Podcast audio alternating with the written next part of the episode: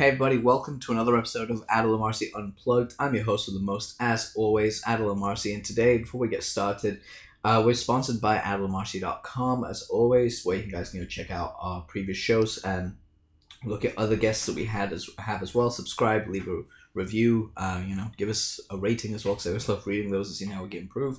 Also sponsored by uh, what's it called? Unlocktheleader.com. That's our other sponsor, and I'm very, very happy to say that we got the actual man behind it, uh, Yigal Adato, or is that how you say his name? Adato? That that you got it on the money, man. Oh, awesome! Yeah, it's always like uh, Alex Sharif and our very good mutual friend actually was when he first introduced, like, you both have weird names. And meet each other. I was like, the man knows me. He, he knows I'm working for people with weird names. It's how we get uh, how we get rolling. But dude, thank you so much for being here today. It's been uh, one hell of a day, and I'm really, really glad that we got to spend. Um, this final slot just speaking to you because uh, you know Alex doesn't recommend just anyone to me, and I know when you recommend someone, it's usually a big rec- it's it's a big thing. So thank you so much for being here today. No man, thanks for having me on, and I agree. Alex, you know, recommended some podcasts here and there, and you were one of the ones that he said this was a great time. So I always love coming on a podcast with a host that is smart, is funny, and where we can have a good time speaking damn, I really need to get someone else to replace me. Then I'm kidding.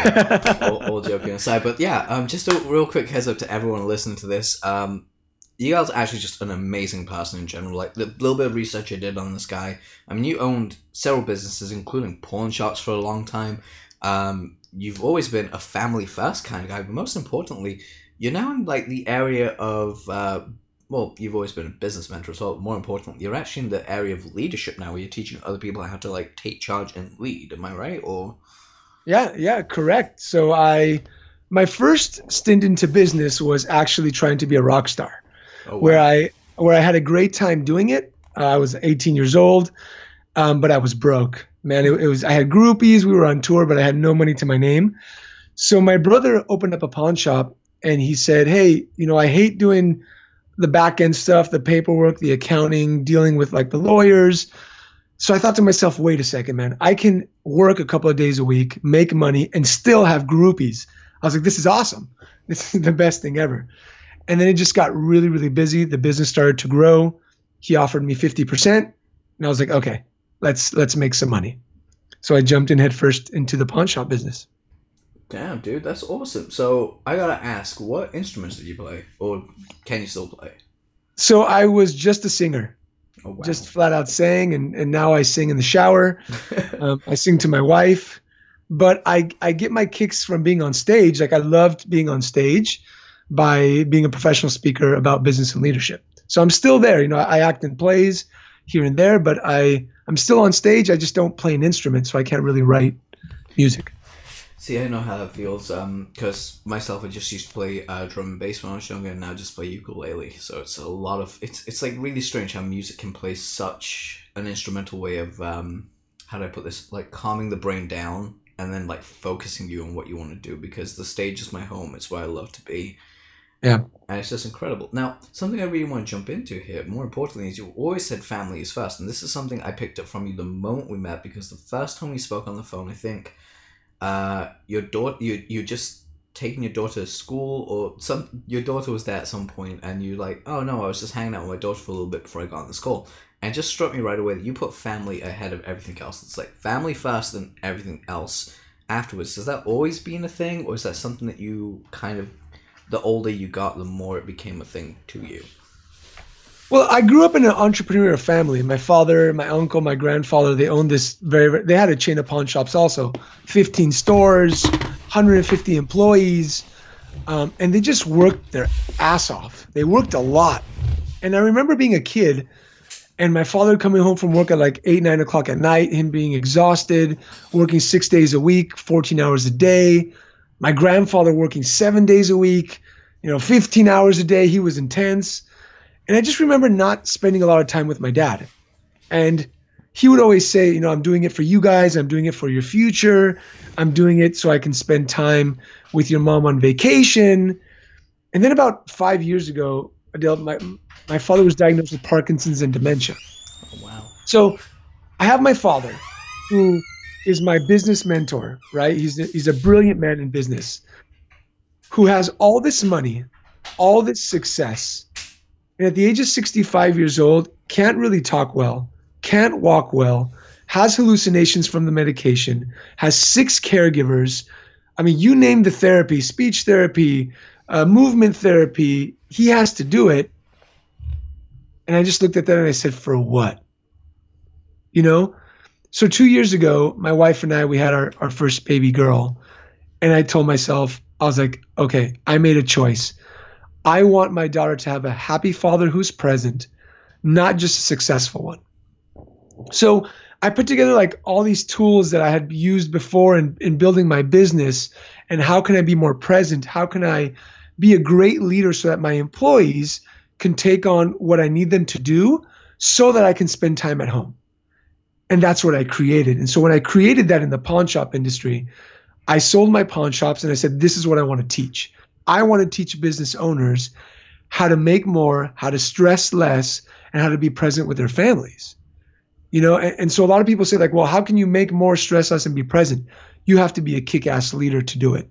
And you have to be a leader in all aspects of your life, right? Like with yep. your family, with your kids, with your employees, with your community. And there's ways of doing it. And that's what I teach.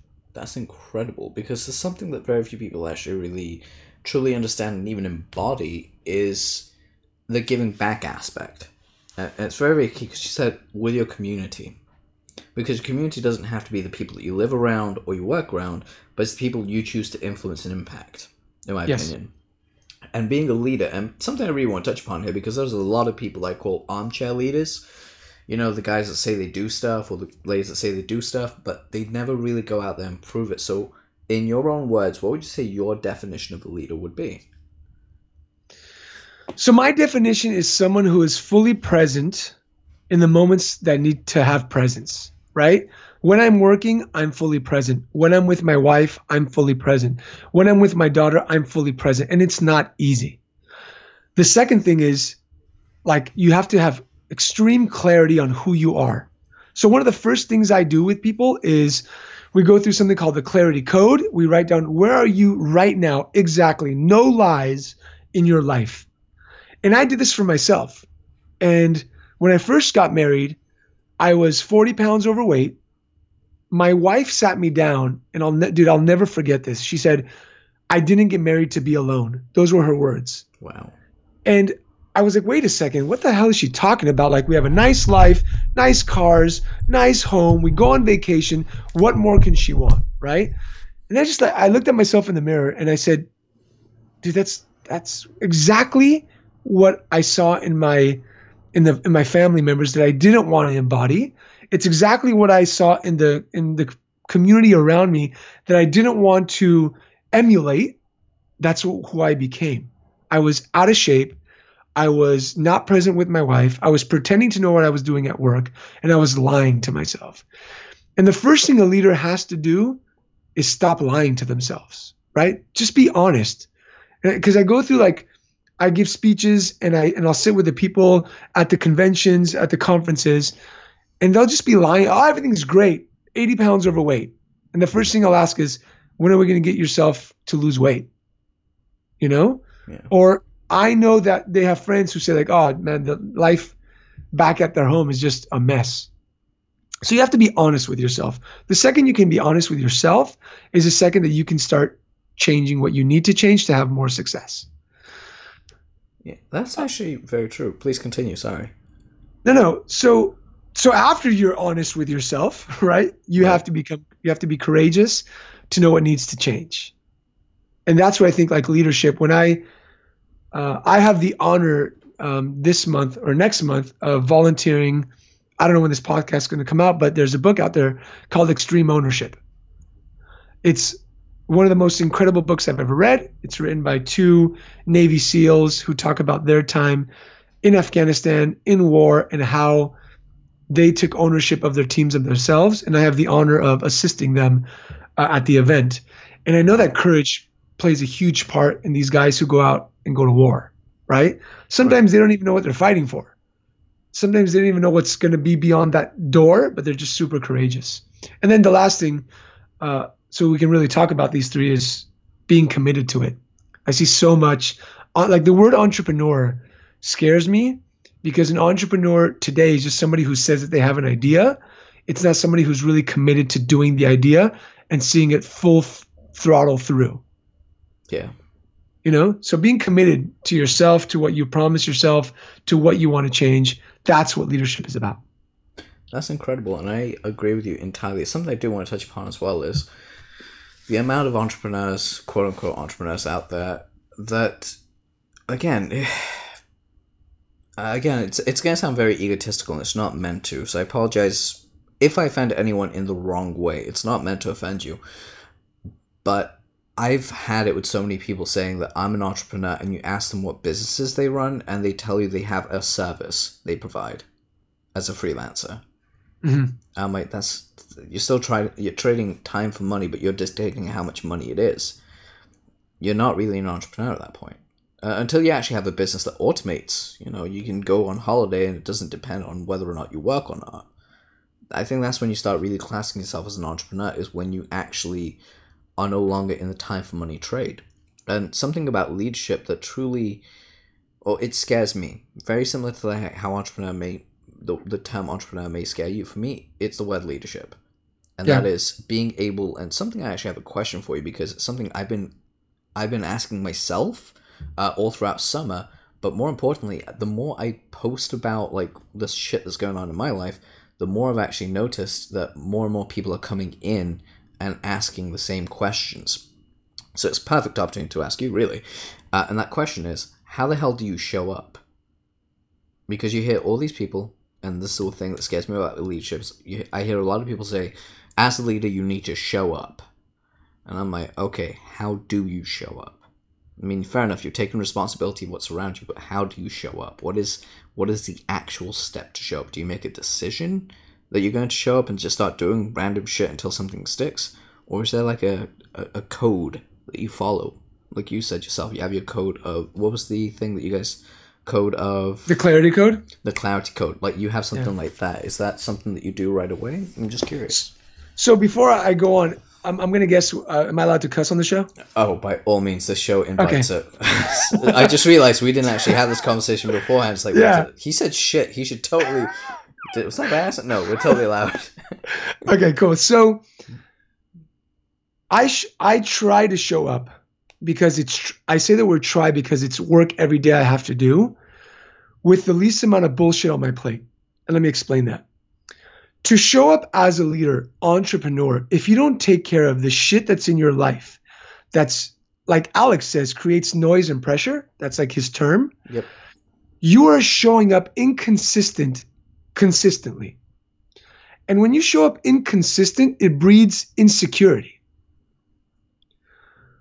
Even to yourself. So if I show up to work and I'm and I've had a fight with my wife, I'm I haven't, you know, paid my bills, and I'm going to show up to work, it's a bunch of crap.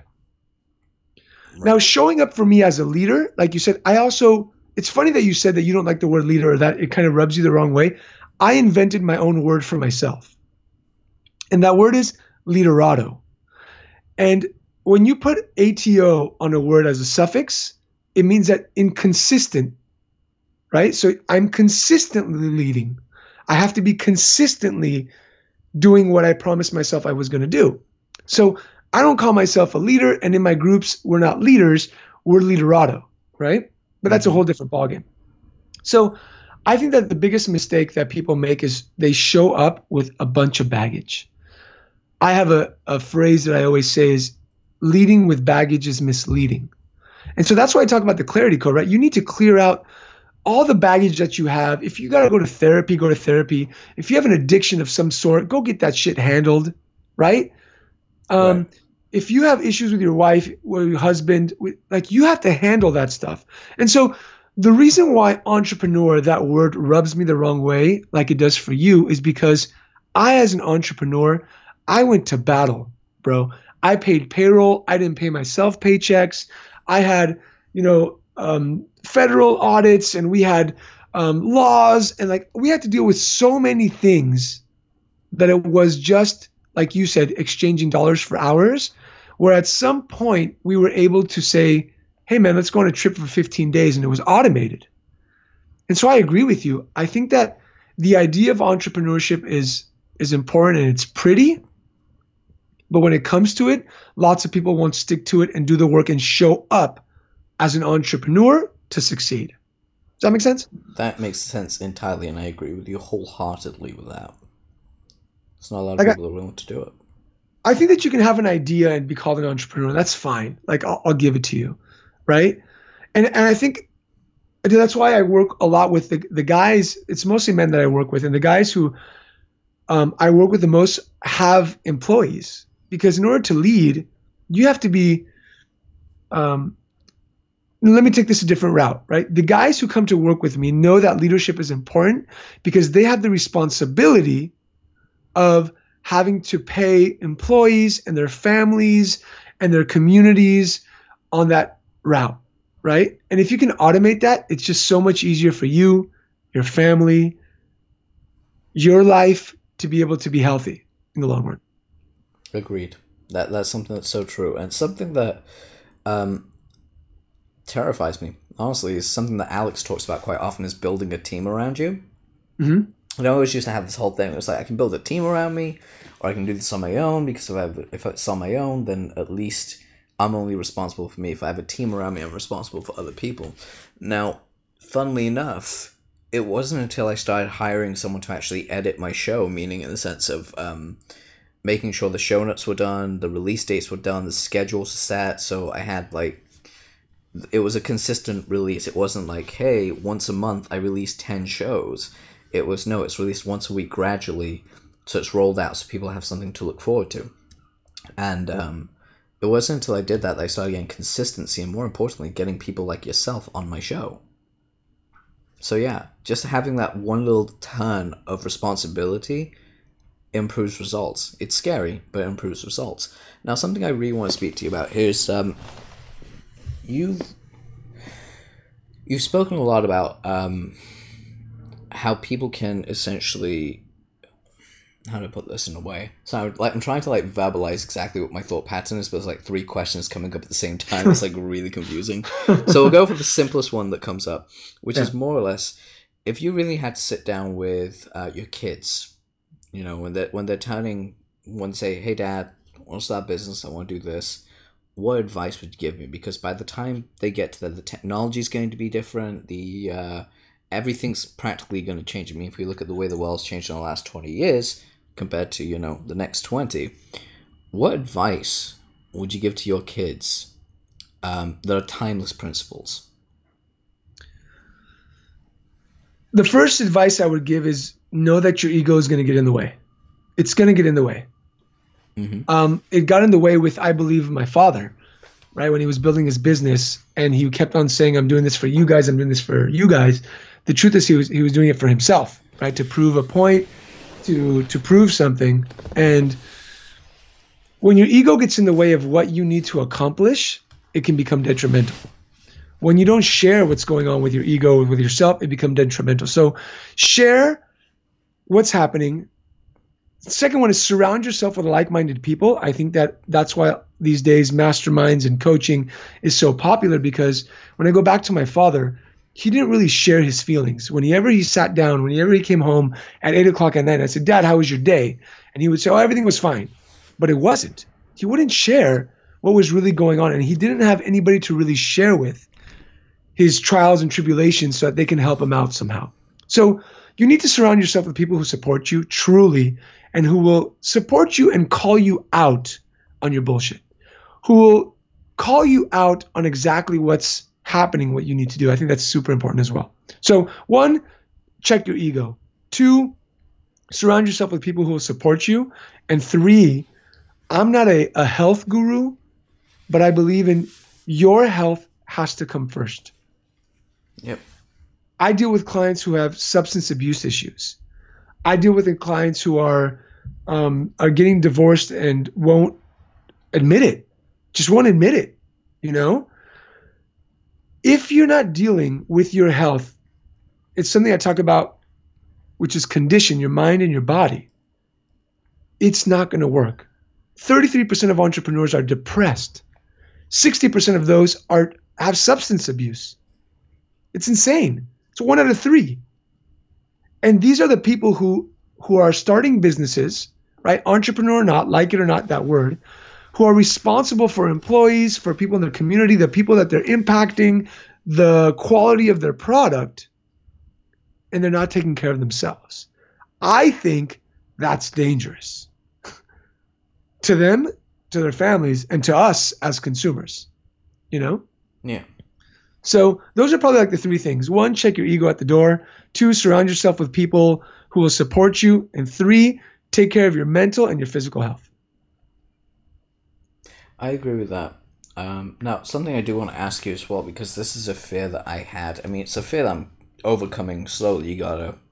The way I always put it is, um, like my early career was I actually used to be a Thai boxer. I used to find Thai boxing and MMA and martial arts. Oh, wow. is a is a huge part of my life. Um, it's actually probably the reason why like I always like my back against the wall and things, because whenever my back's against the wall, I always know like okay, time to bite down on the mouthpiece and start swinging. You know, you never Yeah. know what you're gonna hit because you always get lucky, or you're basically gonna get your ass kicked, or you're gonna kick some ass. Either one's gonna come out. Um, but you gotta be a little bit tactical. Now the thing is, being vulnerable to that level to ask for help. Uh, and I think it's more of a guy thing than it's a girl thing, and thankfully it's starting to shift where now more men are coming out talking about how they feel, you know, how they want advice and support. With with your experience, what have you found is like the key thing to that? Do you think it's just like going out and saying, "Hey guys, you know, this is how I feel right now, and I really need support in this place for someone that's not used to very used to asking," or would you say it's like slowly opening up a little at a time rather than open the entire parachute of what's going on internally because um, some guys are terrified that if they actually come out and say hey um, you know i feel depressed i'm addicted to something um, i'm overweight you know this is happening i don't feel like this life's kicking me in, in the nether regions i don't want it to they'll feel like they're coming off weak and a lot of people are going to use that as a take advantage of them. Other times as well how much they actually i guess my question is how much how, how quickly should they become vulnerable? Should it be like I'm fully vulnerable from the get go, or slowly, gradually build up to it to the point where it's consistently you're being vulnerable and asking for help? So I think the issue a lot is the word vulnerable. And so let's talk about men, right? Because that's what you brought up and that's who I mostly deal with. I think the word vulnerable has a feminine energy to it. Mm-hmm. And so men don't like to be vulnerable. Yeah.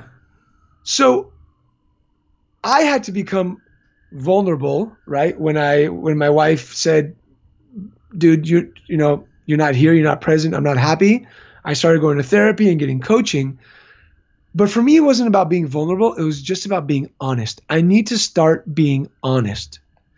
I need to start being honest with my feelings. I need to stop holding back what I want to say, but make sure I say it in a way that's um, that's healthy, right? That I don't just explode. Uh huh. I need to start being honest with myself, with what's happening in my life, in my mind, in my body. Because vulnerability kind of sounds hard, right? It sounds like, oh, you have to like tap into that feminine energy and be vulnerable. And some guys just don't want to do that. That's fine. Yeah. So be honest. Just be fucking honest.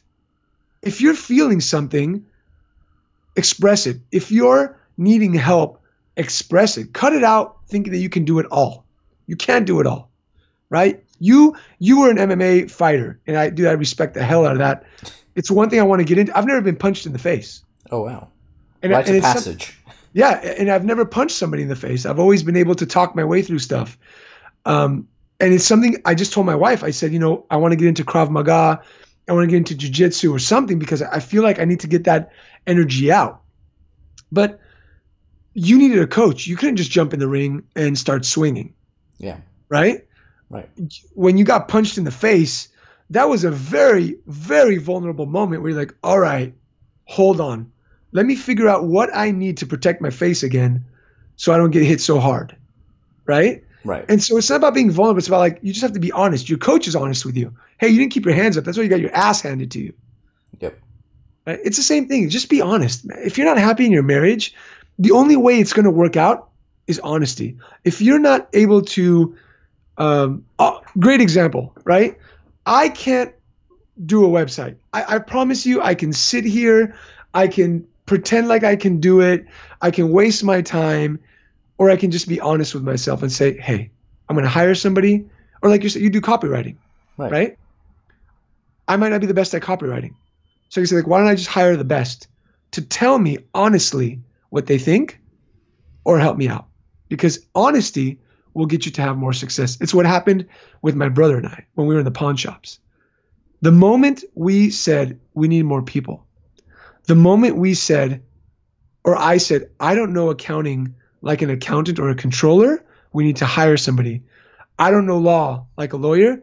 That's when we were able, we were able to take our business to the next level, make more money, have more freedom, and enjoy life. Is when we started becoming honest. That's that's how I went through this this growing. I started becoming honest, saying like, man, I got problems. I, I had people ple- pleasing problems. I said yes to everything, right? Mhm. I had sexual addiction problems. When I was 23 years old, I dealt with everything in my life through sex. No emotions, no being honest. It was just who am I going to fuck next? Because that satisfied it satisfied me. But to be honest with you, it was one after the other, two or three at, at a time, not to like toot my own horn because it wasn't healthy, right? Not to be like, "Oh, I'm such a player." But I know that it was it sucked because I was just pretending like I was okay. And it was an addiction that I was just, it was like a, a quick fix. Yeah. And so one, once I was honest with myself, and then once the listener, whoever I'm talking to, whoever's listening to this, once you're honest with yourself and you cut the bullshit, that's when you more success will happen, more happiness will happen. That's actually quite true, and something just to relate to right now. Um, that addiction is this the sex addiction is probably the most. I won't say the confusing, but it's um, it's the one that everyone wants to high five you on. Yeah. Every guy's Yeah. like, "Oh my god, you totally did that up top," but you're like, "Dude, I'm trying to fill a hole where there should be feeling, and I only get that feeling in short bursts."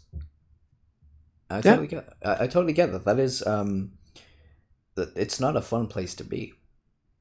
It really isn't because it totally upsets like relationships that you can have that are very meaningful because you're there and you're like, okay, I really want this thing. I really want this thing. You get that thing, and because you're dishonest with yourself, you're dishonest with what's going on, um, and dishonest about your feelings to yourself and others. The moment you're in that thing that you wanted, now you're looking for the next thing that will give you that same rush. Yeah. and it, it's what I, I that's why it's I have a vision of of doing this in the college market at some point because I think that a lot of kids, you know, 18, 19, 20, 20 like that age bracket they're so susceptible to that and when you're at college and you're drinking and you're fucking and like you're not really dealing with what happened in your life any traumas uh, it, it, it kicks your butt in the long run you know it, yeah. you know you're you're 35 years old. You can't have a relationship. Um, you don't know what's happening. There's no success. And if you go back to it it's that time. So you know my advice is you gotta you gotta fix the mental state. And a lot of people talk about like yeah mental state and just move forward and you know it's all about being meant no no no hold on one second. Hold the fuck on you can't just turn mental state on when you've gone through some type of trauma when the, because we all go through it. Something right? Something happens in our life. You don't think about it or not. It's traumatic. Mine was at the age of 17 18 i was in love with a girl. Uh, we were in love for years or what i thought what love was. All of a sudden her parents said she needs to go to mexico to marry somebody because you're not old enough. And she's like oh she just agreed to it and i never dealt with it so i went into like this life of of sex right that's how i like was coping with it Mm-hmm. and it, it wasn't even until I really dealt with that recent, semi recently, that that's when my business started to succeed. You know what I mean? Like, I, I had I had I had the pawn shops, I had employees, we were making money, but it wasn't until I dealt with that that my business went from one million a year to five million a year. It wasn't that I dealt with that stuff that I can have a happy relationship with my wife. And we started off saying this family first. It wasn't until I dealt with all that stuff that I realized how important my family is in order for me to succeed. And I had to deal with it in order for them to be okay. It's quite powerful. And thank you, by the way, so much for sharing that because that is. I know there's a few people on this show personally who are listening who are going through that same situation right now where something kicked them in the ass. Like, really harshly, and what they did was they ran to the drink, they ran to the sex, they ran to the drugs, and that's the way they dealt with it. And today they're just looking at themselves going, the hell am I doing with my life? Uh, yeah. And uh, that's the reason. One of the reasons why I asked that question is, and how do you show up? Because straight honesty with my own stuff, I know for a fact where I come from and what I look at is my own uh, weakness. And again, this is something again with people I've shared. Hey, this is how I feel. This is what's going on. This is my honesty. This is the vulnerability I shared at the time. And these questions came back to me, particularly as a guy very similar to you. I was head over heels in love with this girl. She was absolutely amazing. We're still friends to this day, sort of. Um, but after she broke my heart, I kind of went from I haven't dealt with this feeling of not being loved to I will find superficial love in every single facet I can. And wow. that's and that's essentially what it was. I mean, um, uh, we'll talk about it later off air and stuff, but like there was some mainly because I don't want to share this part just yet because I haven't really uh, got to that point where I can share about it. But there was uh, something I did that was so destructive in my life that it actually shifted four very big relationships in my life and completely moved them away from me. Two of them were, you know, relationships in the sense of I got engaged with one of the people and the other person was a was a long time girlfriend, and two of the people were two of my best friends, and I just pushed everyone away because of it, yeah. because I couldn't handle or deal with it and it's only now. I mean, I'm turning 28. By the time the show comes out, I would have turned 28 at the end of September, and I can tell you right now, it, now is the time that I wish I'd gone back at that time and had someone like you walk up to me and just say, "Hey, listen, you need to be honest with your shit. You need to like stop owning that stuff." Because every self help book under the sun will tell you be a leader, own your shit, do this, but not very not very many of them, from what I can gather, give you the same tools that you're giving right now because what you're doing is something incredible. Well, and I'll say thank you for sharing that, man. And I think it's it's never too late, right? It, it yeah. wasn't for me. It's never too late to deal with your shit.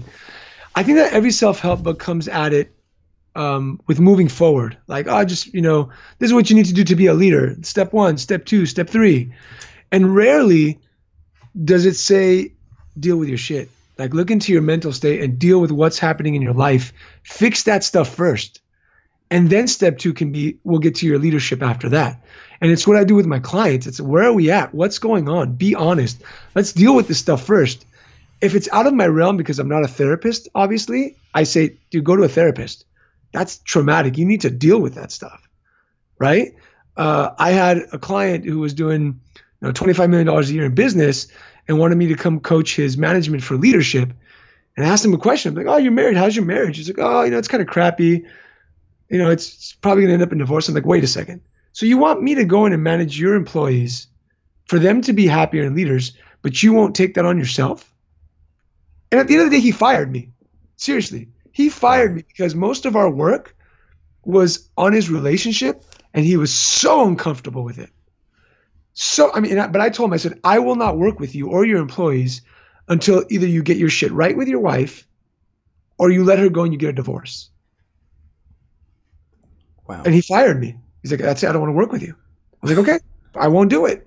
Because what am I going to do? Sit there and bullshit his employees that their owner is this great leader who wants them to be happy but won't be the example? Like, that's what leadership, you asked me what leadership is, right? Leadership is being the example. Leadership is when you're on the ropes, like you said, and taking punches, taking the punches and not running away, not being cowardly.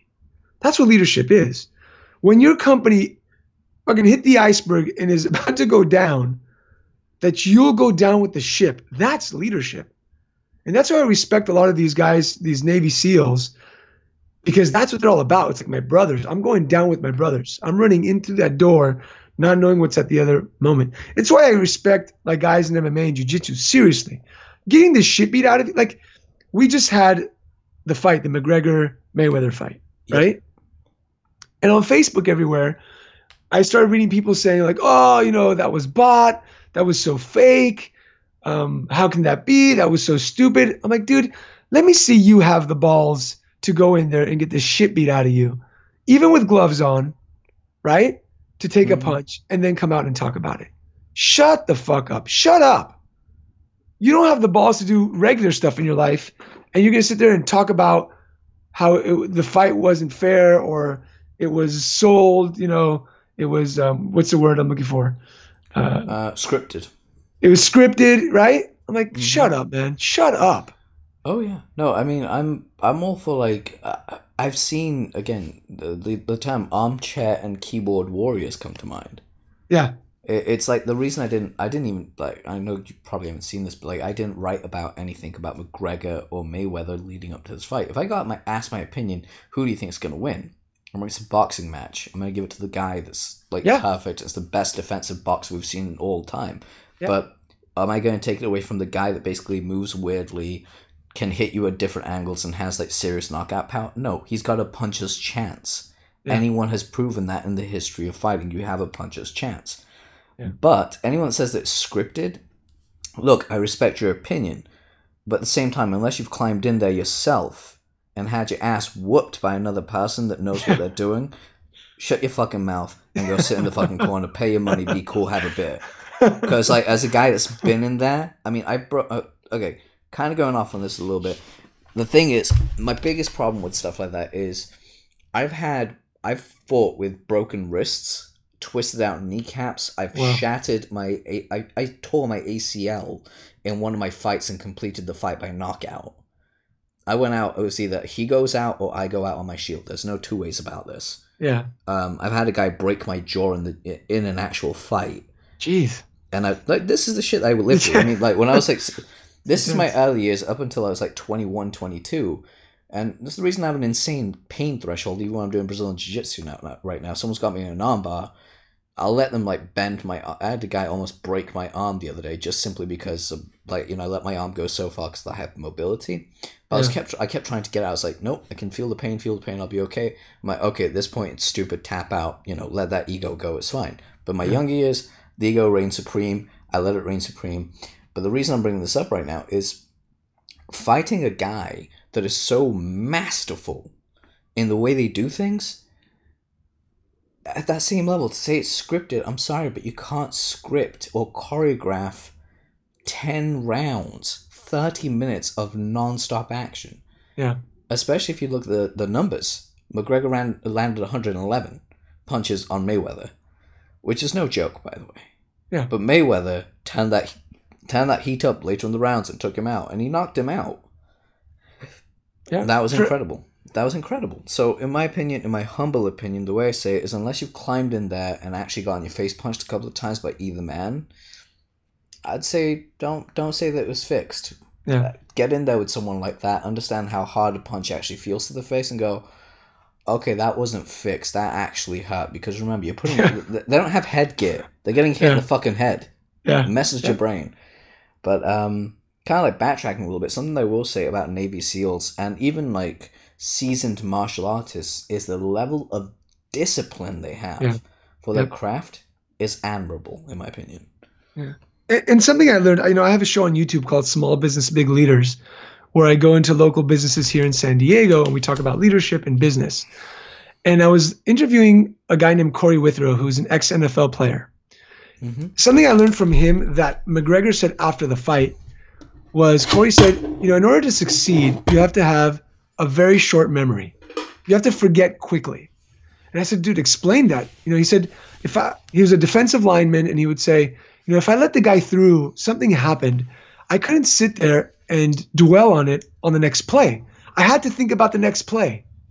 And McGregor said the same thing right after. He's like, man, you know, this isn't going to get me down. I've been choked on live TV. I've been knocked out on live TV. It's on to the next thing.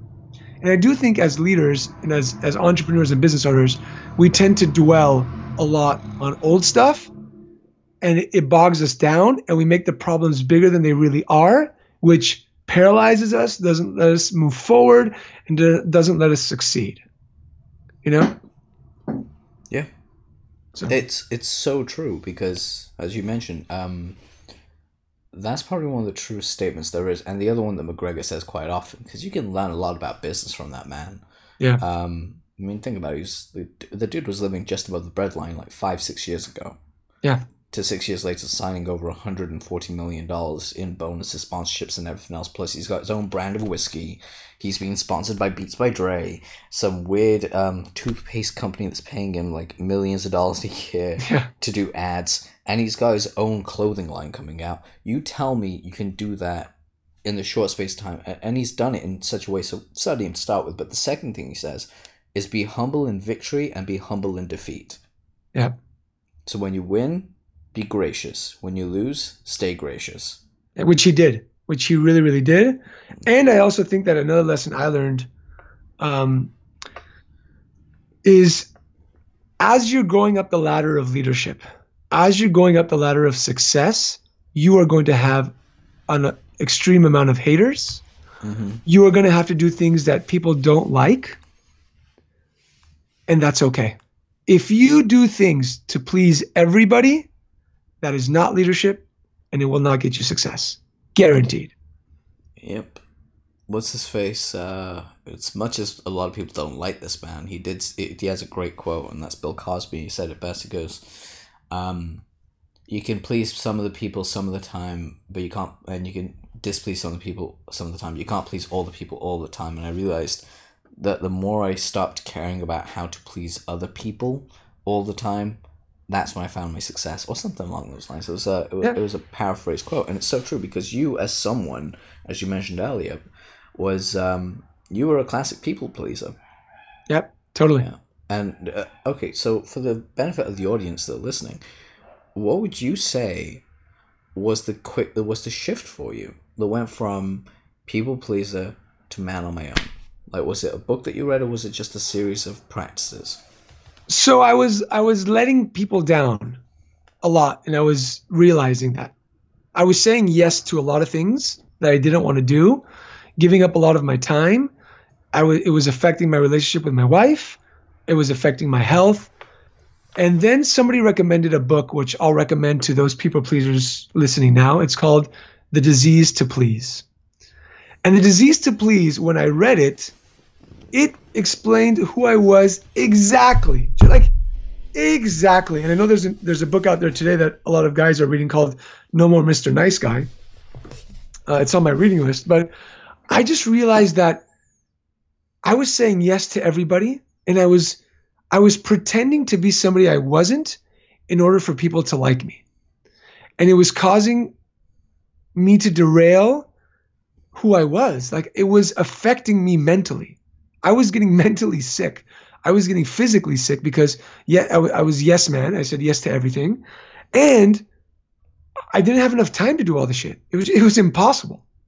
So now people, I was letting people down. Right? I was trying to please people.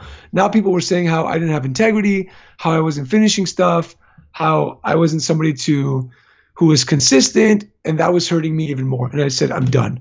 I read the book it's it's still something I deal with because I believe just like addiction of substance, you have pleasing addiction. I think it doesn't go away. You just have to continuously work on it and make sure that it, it's uh it's at the forefront when you're about to say yes to something. So That I do agree with. In like many things that we've had this conversation with today, it's another thing that's true. And um, if for anyone that's listening out there that is going through that situation where you're letting people down, you're beating yourself up because that's something that you know that isn't really spoken about as much. Is when you let other people down, people go, "That person let me down. How dare they?" You know, you don't want to be the person that lets people down. You rarely hear about the other side of the person that did let that person down. It's, it's not Yeah. like they're doing it intentionally. It's life gets on top of them, and they feel, in all fairness, they feel like shit. I'm sure you felt like shit as well when you let people down. You're like, I know I can do this. Why can't I do this? Yeah, I mean, because all I wanted to do was please somebody. So when I let them down, it was even worse than Yep. saying no. Like when I say no now to something and somebody gets let down, I'm like, okay, cool. I'm sorry I hurt your feelings. I'm sorry I couldn't be there. I apologize. I apologize. When I said yes to somebody and I let them down, I felt way crappier. I mean, just I felt way worse. So I didn't want to feel that bad. So no for me was a better option moving forward. Yeah. I, I agree with you entirely. I mean, it's a short term pain versus a long term disappointment that hurts you and the other party. Yeah. Now, this brings me to my favorite set of questions on the show. That I this is the only pre-scripted, preordained questions I have that I love to ask because you get such great um, responses from people, and we've spoken to a huge extent about these things. But in your life, when you were at your lowest low, I'm talking confidence shattered beyond belief, you didn't even think you could get back up. What did you do to get your ass back up? And what advice would you give to someone that's going through that to get themselves back up? I asked for help. Because when you're in the shit, when you're so deep in it, it's hard to see your surroundings and know what needs to be done. So for me, it was asking for help. When when the shit was bad, I went to a therapist. I hired a coach. I worked with Alex for a while, right? Mm-hmm. Um, that's that's my number one thing. Like, don't pretend that you can do it by yourself. When you're in the shit, don't don't think that you can get out of this by yourself because you're so deep in it. It's hard to see the horizon. Ask for help. That's my that's my final answer. Just ask for help. That, that's a Yeah. powerful thing indeed. Now, my favorite question on the show that's been running for almost three years because I love it so goddamn much is the question of if you were to give three pieces of advice to an entrepreneur uh, or just anyone really listening on this. Usually it's for entrepreneurs that are going through a struggle point, you know, where they're in that bottom part of the roller coaster before they climb back up again, or uh, to an entrepreneur that's plateaued. But we're going to open up the doors to just anyone listening to this right now. What three pieces of advice would you give as action steps for someone to take right away? One is sit down and write out exactly where you are. Right? Be very, very honest with yourself. Exactly where am I? Where am I in my business? Where am I in my life? What's going on? Step two, where do you want to be? Because a lot of times, and this this sounds really simple, but I think that a lot of entrepreneurs forget to do this on a consistent basis. Step two is write down where you want to go. Okay? And Mhm. step three is have the courage to get in the ring like you did, take some punches, and ask for help again. So you know where you are today, you know where you want to be. Now become courageous and start the fight, go to war. And if you're getting caught up a little bit, hire out somebody who can get you to the next level. And I'm not saying hire up because I'm a coach and come hire me, right? I'm saying hire up because I have things that I just don't know. I know some accounting. I'm not gonna. I'm not. I can't profess that I'm a, an accountant or a controller. I know some great marketing. I'm not a marketing guru. You need to, in order to get to the next level, you need to hire somebody who will take you there. Because as an entrepreneur, I think people pay for courses and watch a lot of videos, but if your if your skin isn't in the game, you're not going to take the advice. Like I'll go back to your fighting. You knew that if if they were just giving you advice to punch a bag outside of the ring, eh, maybe you didn't train so hard. But you knew that you were going to get in the ring and get the shit beat out of you if you didn't take advice. Am I correct? Entirely. So you took that advice. You had skin in the game. So yeah, spend money and hire somebody who knows it better than you do. Yeah, I, I agree. Could not disagree with a single point you said. In fact, one of the best things I ever did for my business was hiring a coach. Yep. Made my life so much easier and made everything easier. But, you know, dude, I've, re- I've really, truly appreciated you being so goddamn open on this show and giving so much of your time today. No, it's it's Uh, been a pleasure, man, and, and I hope that uh, those listening know that I speak from the heart when I say, you know, ask for help. I speak from the heart when I say, if you want to lead, you can't lead by having all that baggage. So Agreed. It's so true. And guys, if there's anything I can actually advise you to do, just go go check out Yigal's work. I mean, um, you, it's unlock the unlock the leader. yeah, so unlocktheleader.com is going to be the course I'm coming out with. You can find me all over social media at Yigal Adato on Twitter, Instagram, Facebook. I have my speakers page at, at. But I mean, if you just type in Yigal, Y I G A L, there's not many of me around. Yep. Um, find me, reach out to me, let's chat and see how I can help with pleasure. I can almost guarantee you he's practically like me, the only one in the world with the same first and surname. So he'll be easy as hell to find. And if Sure. you can't find him, just look up for the speaker bio and the bi- and the image I have for him on the show, and just find you'll, you'll okay. That guy looks like this guy. That might be the same guy. Let's go talk to him. He's a very approachable guy and super nice. And hey, if you guys get a chance to work with him, take it. The guy's amazing at what he does. Um, Yigal, thank you so much for actually taking the time for being here today. And uh, guys, go check out um, his new site, his old site, and everything else in between. Just YouTube, Google, everything. He's given you such a great resource today. Go check it out. As always, links will be in description below. Um, and go again, one last time, thank you so much for being here, and I hope we get you back on the show again. It's awesome, brother, and I uh, I look forward to it. Thank you so much. Thanks.